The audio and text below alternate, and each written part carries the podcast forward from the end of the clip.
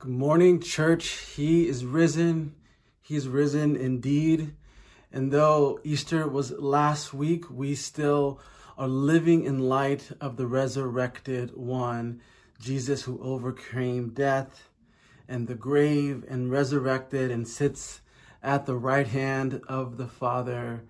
And um, last week was such an amazing time to be with so many of you all in person and you that came in on this live stream and just really believe that the name of Jesus was lifted up in our city. And we're praying um, for the fruit of that as we enter this spring season and summer season. And we are, we are praying and searching for, for venue options as our city opens up. So we just pray that you would pray alongside us, discern alongside us as we look into the, the next steps of our church as we move um, more into meeting more regularly and in person. And so, um, this series, I want to take a dive into what it means to be a priest. And I know for many of us, when we hear that word, we get a picture in our mind and we have either a positive or a negative um, reaction to that word or that picture.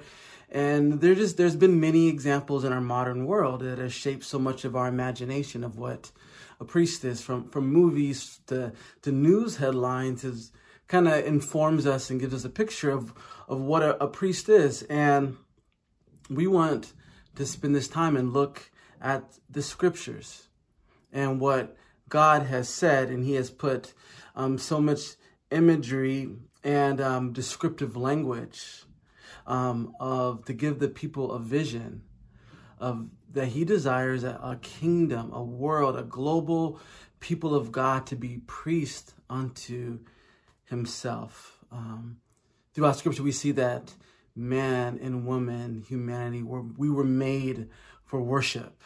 Um, that that God has created spaces and time um, that human beings and God can meet. And um, we see this as early as as the book of Genesis, and it says that the Spirit of God hovered over the earth, and um, we this intersection of where heaven meets earth is what we call like a temple. Is what happens in the temple. It's why the temple exists for heaven and earth to intersect for God to meet with humans and for humans to meet with God. And you see languages of temple and tabernacle, and these words are, are interchangeable. And temple speaks more to a fixed structure where God meets with, with us, with humans. And then there's a tabernacle, it's more of a portable temple with curtains and cloth and it's like a tent that's set up and can be torn down and moved along with the people of God and both are meeting places they're places where God meets with us. And uh, we see in Genesis that there was a, a, place that God put humans. It's called Eden. And in Eden was a place of, of a, called the Garden of, of Eden. And in the Garden of Eden, it says that God would meet with Adam and Eve. And so this is kind of the picture of our first temple, our first meeting place. And it says that Adam and Eve's part of their task was to tend to the garden. And what's the point here? The point is that priests also tended to their temples. They tended to the places where God would meet with us. And so um, what we see is that Adam and Eve would move from Eden into this garden space and to meet with God. And so there was this mutual engagement. It says that they would walk together. Um, this garden tells us that Adam and Eve had access to God.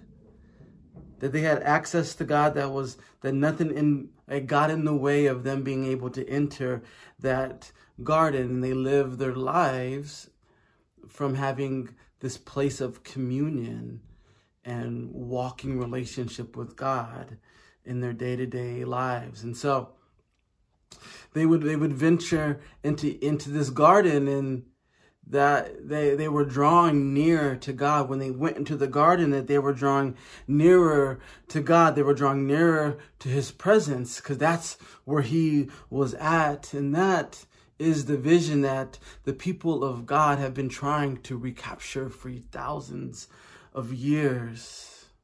That's the hope and the longing that we get back to a place where heaven meets earth, back to a place where we are meeting in God's space and in His garden.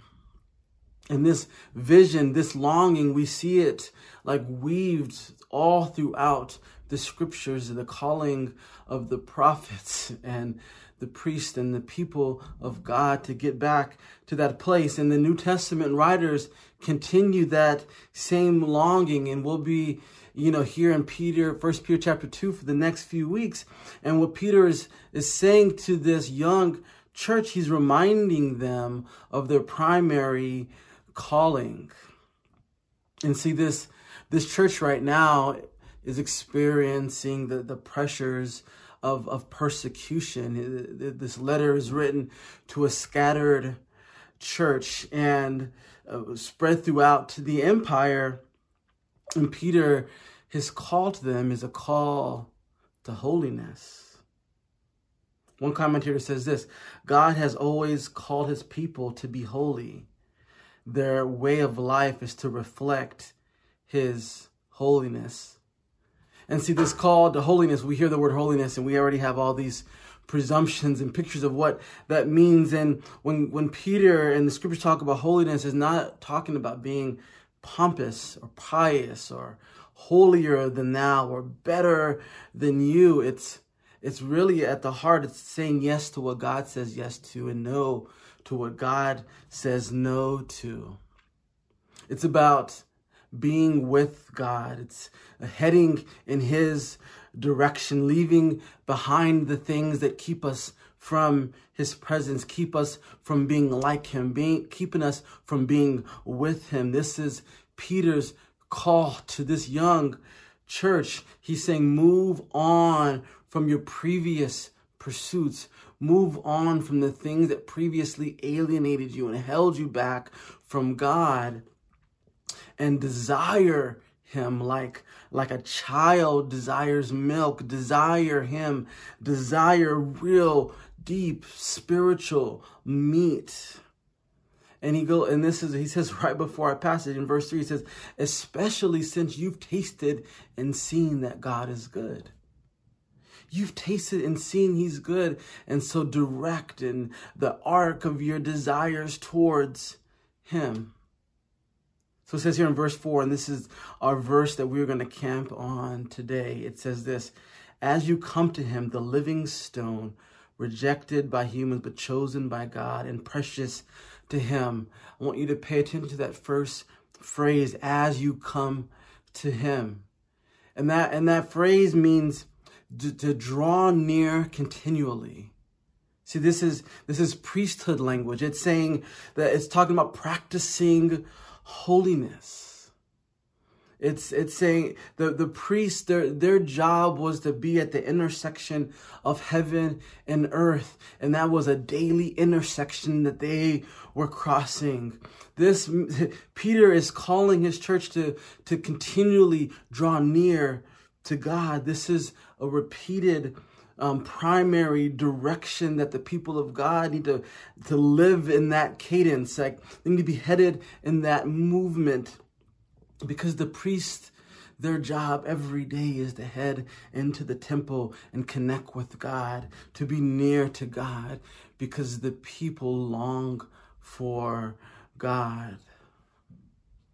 To go and draw near to God is to be truly known with nothing hidden because we were made for deep connection. That's what was lost in the garden because of sin, because of our decision to, to, to, to, to, to use our own wisdom and to be right in our own minds. And we disobeyed God and we were barred from the garden and we lost our connection to God. We lost our connection to one another and everything within humanity is longing to regain that connection, is longing to regain meaning. Why?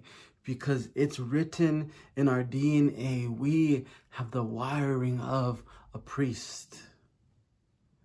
See, we are wired not to be satisfied with being on the outer courts, but to long to be in the holy place. See, the, the construction uh, and the architecture of the temple and the grounds are, are just a picture of what it was between Eden and the, and the garden and what it means to be a follower of Jesus, to draw near to him, to where he's at.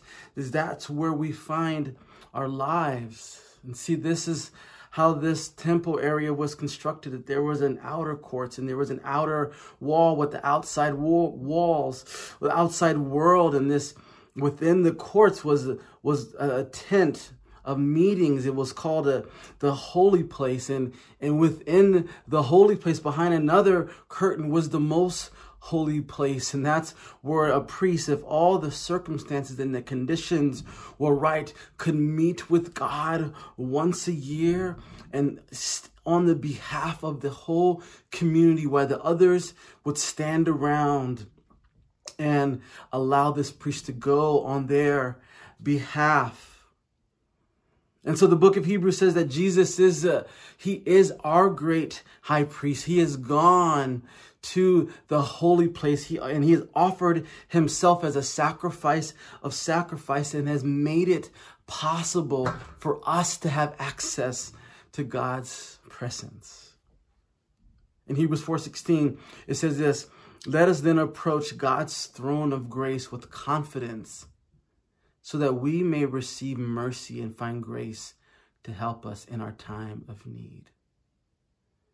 That we have we have we have we have confidence and we can approach his throne of grace with confidence there was the, the power of God and his presence was so powerful as we read through the scriptures that, that, there was t- times where people died in his presence, that they were floored in his presence, that, that they weren't even, that certain people weren't even allowed in his presence. And Jesus says, now because of what he's done, that we have confidence to enter his presence. That means that Jesus has truly paid it all and that now we can operate like priests and enter into God's presence.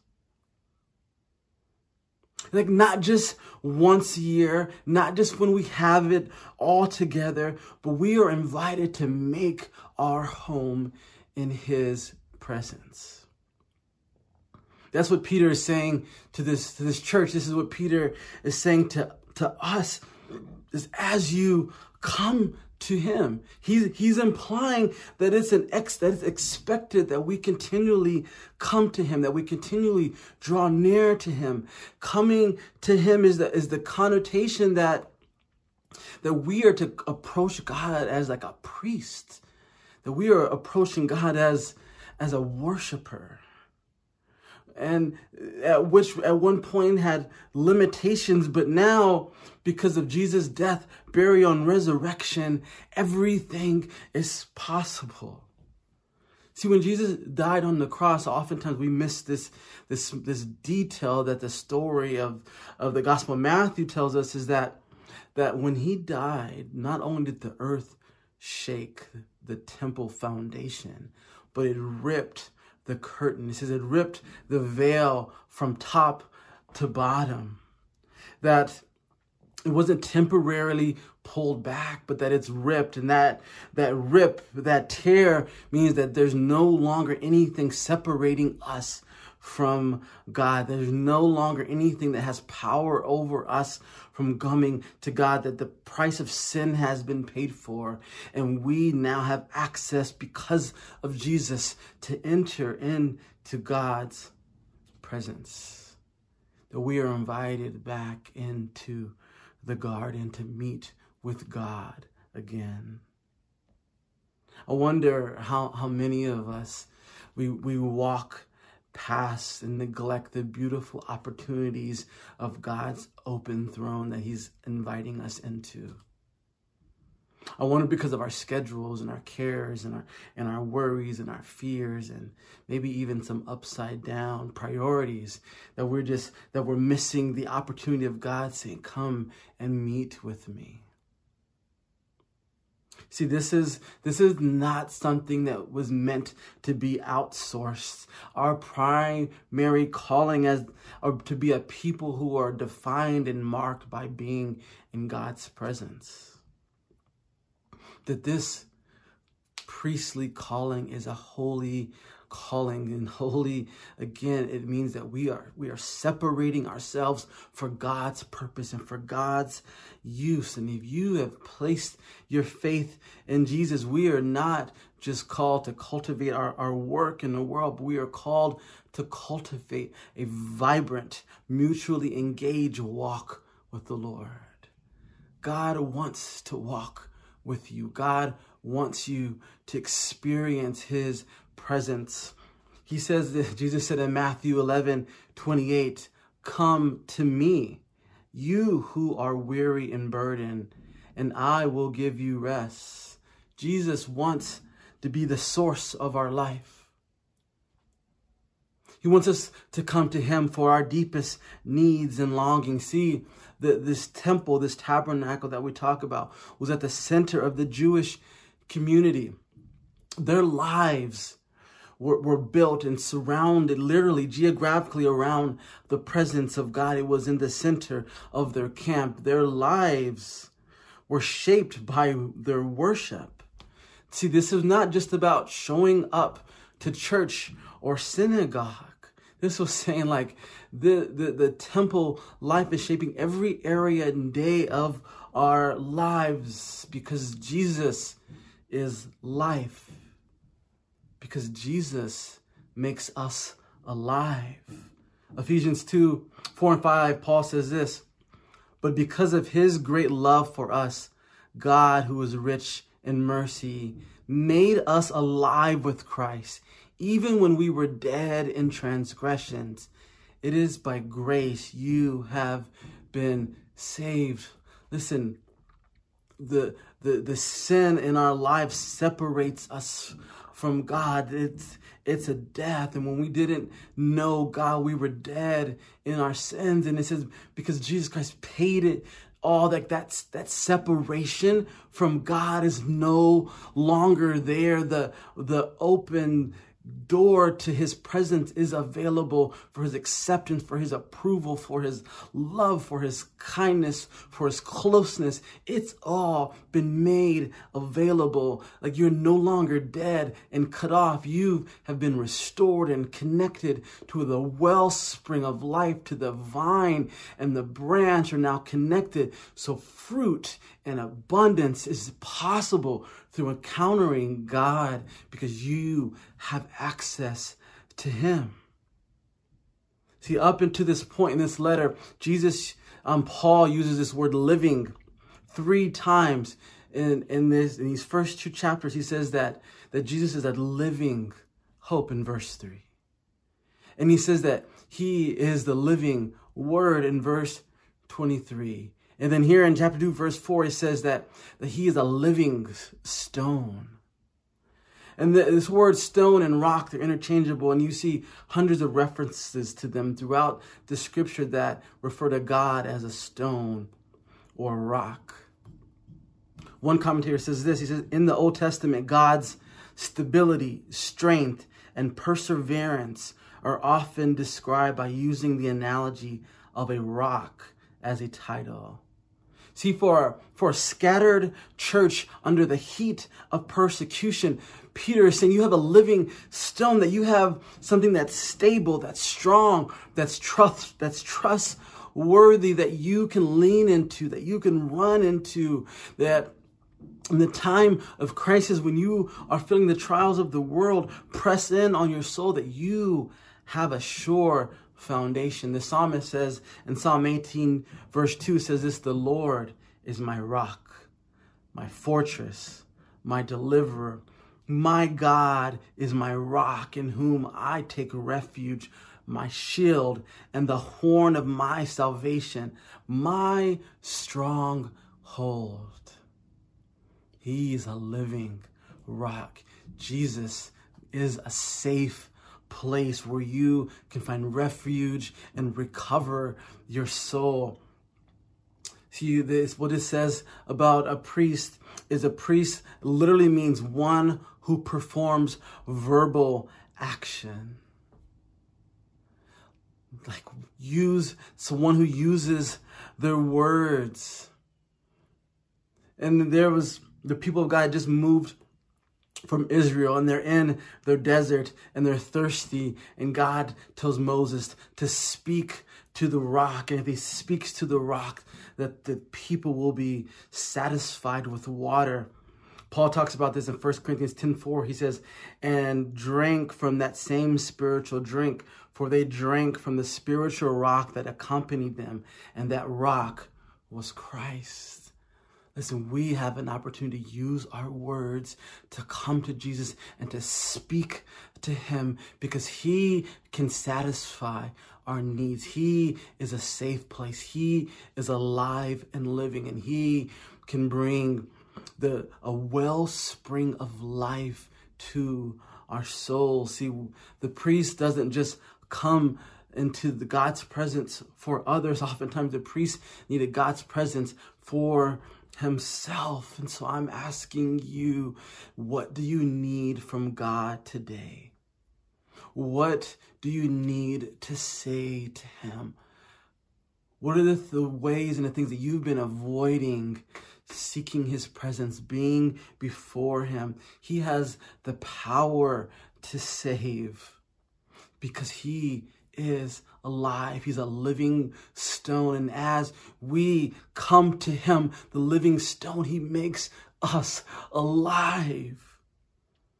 Revelation 1:18, Jesus says this, I am the living one.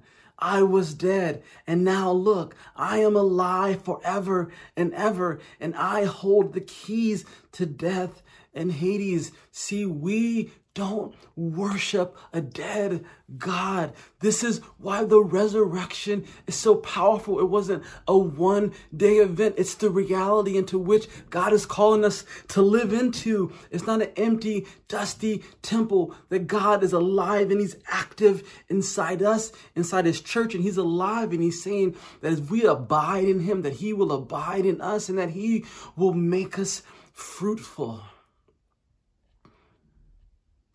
Hebrews 10 22 says this Let us draw near to God with a sincere heart and with full assurance that faith brings, having our hearts sprinkled to cleanse us from a guilty conscience and having our bodies washed with pure water. Let us draw near to God. This whole chapter, this whole book is priestly language that we are priests. Let us draw near to God and we are purified. Our hearts are changed and transformed by the work of Jesus. And we don't have the guilty conscience that's holding us back from drawing near to Him. Oftentimes we don't draw near to God because we don't think we're worthy to be near Him. We're bringing our past. We're bringing the shame that's been embedded and washed over us. And Jesus saying, I've washed you of that. Do not let lies keep you from experiencing what I have for you. You are accepted in the beloved because God so loved. And God is longing to set a table before us. Oftentimes the priests, they had offerings in which they would share it with God, where they would eat it. The person who brought the offering would bring it and God would consume some of it. And that this is a picture that God's presence wants to be with us. He wants to commune with us. It's not a posture of guilt or compulsion.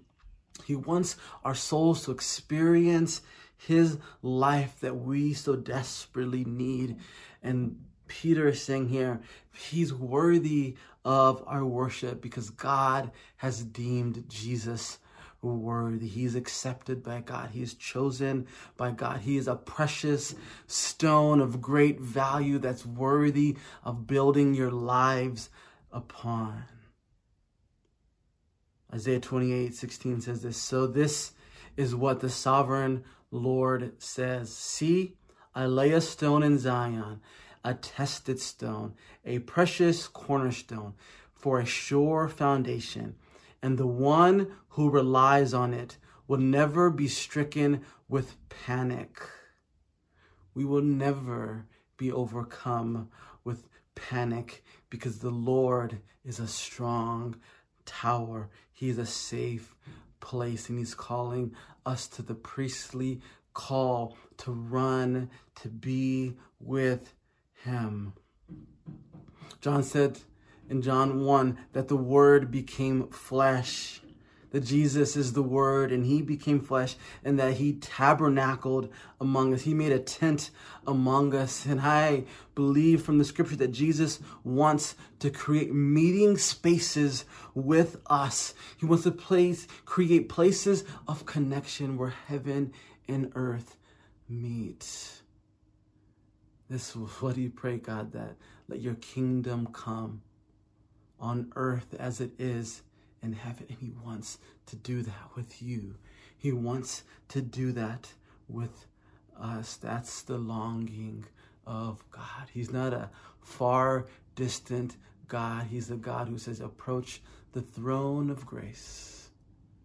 Draw near to him and he will draw near to you. Church, I long for us to be a people who draw near to him, where we have meeting places that are scattered all over the city, where we are meeting with the presence of God, where we are restoring what's been broken because of what Jesus has done for us, and that we have access to God.